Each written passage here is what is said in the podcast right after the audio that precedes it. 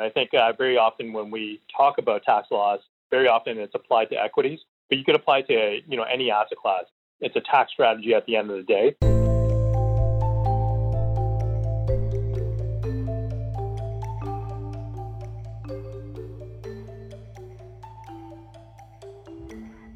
Welcome to Deep Dive, a special episode of the BMO ETFs podcast. In these episodes, we put BMO GAM's investment strategies under the microscope so you can see how they work for your clients and your practice. Today, Alfred Lee goes deep on tax loss selling and how best to execute this age old strategy with modern approaches and innovations in the ETF universe. Before we hear from our experts, please remember to subscribe to this podcast and bookmark bmoetfs.ca in your browser. Welcome to the BMO ETF Deep Dive podcast. As usual, I'm your host, Danielle Nezel. Great to have you back with us. So, as the year end is approaching, investors are probably starting to think about their taxes. And so, we wanted to familiarize our listeners with a very useful tax strategy that they can implement in their portfolios, and that's tax loss harvesting. So, today, joining us is BMO ETF strategist, portfolio manager, and our house expert on tax loss harvesting, and that's Alfred Lee. Alfred, thanks for taking a break from the desk to join us today. My pleasure, Danielle. So, tax loss harvesting is basically the ability to offset gains during the year by harvesting or crystallizing unrealized losses in portfolios. Alfred, maybe you can start by walking us through the basics of, of, tax loss harvesting and explain to our listeners how to properly execute the strategy. Sure. So, um, you know, as you mentioned, uh, tax loss harvesting is usually uh, a year-end strategy, um, but you could actually use it at any any point of the year. Uh, but it is a very effective strategy, um, you know, just because uh, coming, you know, to the end of a calendar year, uh, it is typically ended. It is typically implemented at this time of the year, uh, but it's a very effective strategy. I think, you know, as investors, very often we're focused on, you know, the investment side of the equation, but I would argue that you know, managing your taxes and your tax liabilities is equally as important. So, tax loss harvesting, I would say, is a you know very effective strategy in doing so. Uh, but essentially, how it works is that if you have gains in your portfolio that you have realized, you can effectively offset uh, these realized gains by identifying uh, securities in your portfolio that are trading at a loss relative to the book value. Um, so after you've identified these uh, losses, what you could do is you could sell that security in order to crystallize those losses, in order to offset those potential gains, um, you know, in the other parts of your portfolio.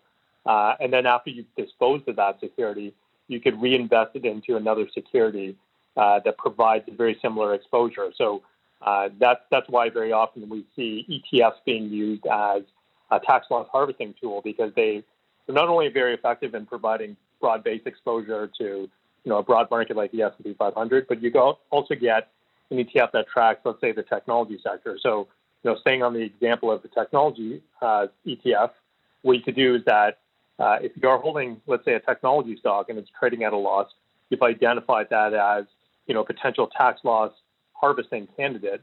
What you could do is you could sell that security, crystallize those losses, offset gains in the other parts of your portfolio, um, and then reinvest in a technology-based ETF that way, uh, if the technology sector, you know, rallies, you're still not giving up those uh, opportunity costs of missing that rally. Um, so it's a very effective strategy. Uh, one thing I will say is that if you don't have capital losses this year, you could also carry back those capital losses uh, for three, three past years, or you could also carry it forward uh, indefinitely. So it's a it's a very uh, effective tool for managing uh, tax liabilities. So this year in particular looks to lend itself to tax loss harvesting given the sell-off we saw earlier in the year. So some sectors have actually recovered since the sell-off in March, such as you know information technology, healthcare, and then by extension many of those new economy companies. So Alfred, where we stand today, which companies or sectors have yet to recover from the recent market sell-off? Where specifically should investors look this year to implement a tax loss strategy? And then secondly, you know, you mentioned ETFs being great tools to implement this strategy. So, which BMO sector ETFs can investors use to rotate into to maintain an exposure to these sectors as they wait out a recovery? Yeah, you know, you bring up a good point because it's been, uh, you know, we've we've seen a big recovery in the market, but it's been, you know, to your point, a very uneven recovery. Um, so, for example, if you look at the TSX, uh, it's down, you know, 3.6% year to date, uh, but you know, coming from the March 23rd uh, bottoms, uh, it's up essentially 45.5%. So it's, it's been a it's been a big, really big rally, but it's been driven by you know certain sectors. Um, so tech has led the way. Materials, gold, as you know, has has done very well. Uh, utilities in Canada has performed very well as well. Um, so you know, looking at the sectors that have lagged, um, you know, it's definitely the older economy stocks that have uh, lagged. So for for uh, example, energy, for example, is down 38%. Uh, Suncor and Husky in particular are down, you know, 62%. Uh, both of them 62%. Uh, even when you look at more defensive-oriented energy stocks like Interpipe, down 43%. Uh, Pembina also down 37% as well. So those are all good candidates that you could easily um, sell and then, you know, crystallize those losses, reinvest into something like ZEO, which is our BMO equal weight oil and gas ETF. Uh, it's a good way to maintain exposure to the Canadian uh, energy sector. Uh, in addition to that, banks is also, you know, stocks that are commonly held by a lot of Canadian investors.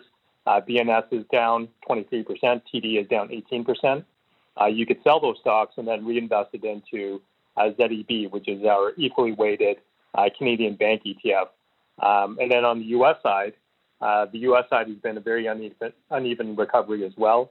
Uh, the S&P 500 is up 8.2% this year, but you know, as you mentioned, it's been you know driven by a number of different sectors. So uh, even within the technology sector, which has led the charge, uh, Intel is down 22%.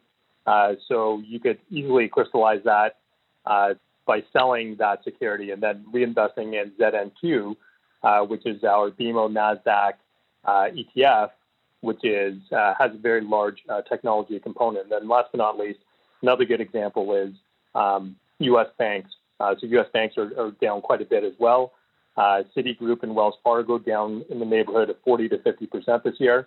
Um, so you could you know sell those securities, uh, crystallize those losses, and then reinvest in ZBK, which is our equal weight U.S. bank ETF, uh, in order to maintain that exposure. So one thing I will note in uh, when investing in U.S. based uh, securities.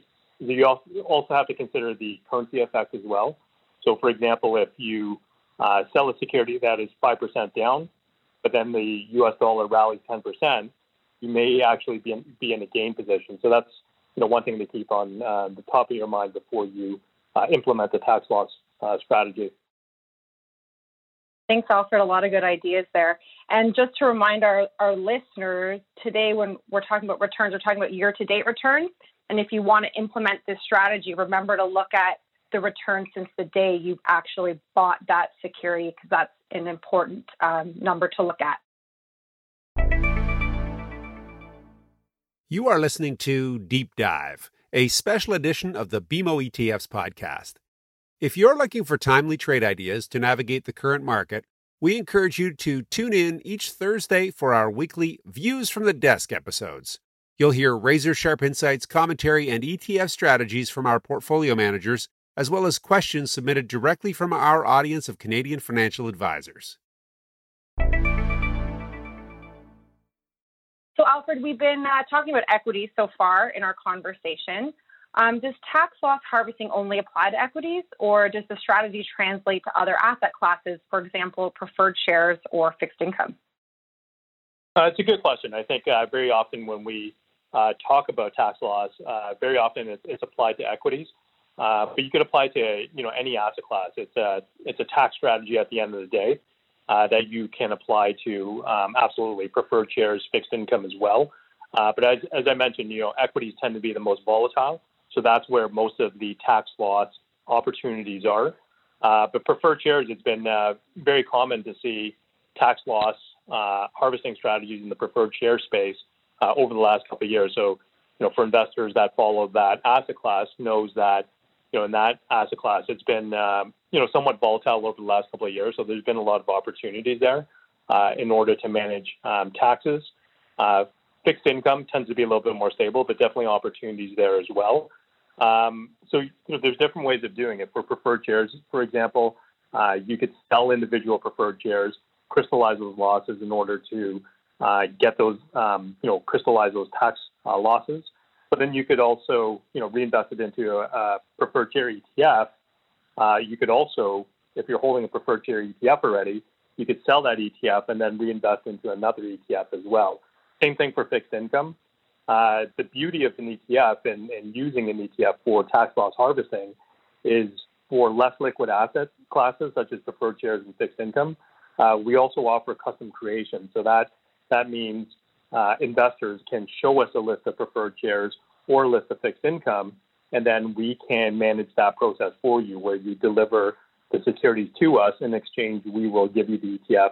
Uh, those securities that you deliver to us are considered a deemed disposition. So you do get the benefits of crystallizing those losses as well. So if you are interested in that, um, if you are uh, an advisor, reach out to your ETF specialist. If you are an individual investor, reach out to your uh, financial advisor if you are interested. And then just kind of extending on this uh, that last question, what if it's an ETF, Alfred, that you're holding where you're sitting on losses? Can the strategy work as well there? Can you rotate into another ETF with the same exposure or the same index to execute the strategy? Yeah, that, that's a good question. That comes up uh, quite a bit, and I think that's a that's a concern for a lot of investors. And um, you know, there, there's a lot of gray areas that I think we should be a little bit more specific about. So, um, you know, first of all, it, it's considered a deemed disposition um, if you are reinvesting in in a security that is uh, you know considered materially different. So let's let's talk about what uh, materially different means. So let's go through a couple of scenarios. Uh, scenario one would be an ETF that tracks the exact same index. That's not per- permissible. So let's let's say, for example, if you are holding XIC and you are selling that to move into something like ZCN that tracks the exact same index, that's not permissible. So that's not considered a deemed disposition. Uh, however, if you're moving from one ETF uh, that uses a different weighting methodology uh, into another ETF that uses uh, a different methodology but tracks the same sector, that is that is allowable. So, uh, for example, if uh, you're using a market cap weighted ETF like ZRE um, or XRE that uses a market cap weighted methodology, and if you sell that, uh, and reinvest into ZRE, which is the same sector but equally weighted, that is permissible. And then last but not least, um, going from an ETF that is non-currency hedged or uh, and then moving into something that is currency hedged or vice versa, that is allowable because when you consider the uh, currency effect, it is considered uh, materially different. So, uh, you know, those are all things that I think we should highlight. Uh, but also, I think another thing I, I, want to bring up is that there is a 30 day minimum. Um, so the rule is that you cannot buy a stock or you cannot sell a security and then buy back the same security within 30 days. Or you can't enter the right, meaning that you can't enter uh, something like a call option in order to enter the right to buy back that stock within 30 days. Uh, if you do so, uh, that basically nullifies the benefits of uh, the tax loss harvesting strategy. Great. Thanks for clarifying all those things for us. So just uh, just to recap, some sectors to look at if you want to implement this strategy: the energy sector, REITs, uh, financials, banks, both in Canada and the U.S. All sectors to look at to implement this strategy. Alfred, thank you so much for taking the time today to share your insights on this valuable tax strategy. My pleasure. Thanks for having me. The ETFs are just such a great tool for tax season. They provide these similar exposures, which allow investors to stay invested in markets while addressing any tax concerns. That's a great thing about ETFs. So, just a reminder to our listeners who are looking to implement a tax loss strategy this year, December 29th, 2020. So, that's the last day this year uh, for Canadian and US, US tax loss selling. Remember, uh, that's on a T plus two settle date. Um, that 30 day restriction that Alfred mentioned, so you can't buy back the same security within uh, 30 days. and the carry forwards and carry backs. So you have that three year window if there are no cap gains to offset in the current year. Well, thanks for joining us today. We hope to see you next time. Visit bmoetf.ca. That's our ETF dashboard for all things ETF. Thank you to Danielle Nezel, BMO product specialist, and Alfred Lee, ETF specialist and portfolio manager at BMO Global Asset Management, for joining us on Deep Dive. If you enjoyed this podcast, we encourage you to tune in to our weekly Views from the Desk episodes, available each Thursday morning in this same podcast series. And you should also bookmark the Canadian ETF dashboard at bmoetfs.ca.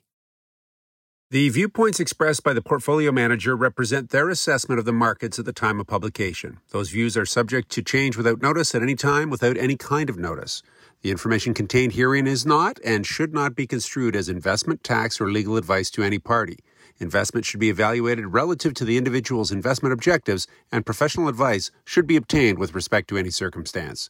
Any statements that necessarily depend on future events may be a forward looking statement. Forward looking statements are not guarantees of performance.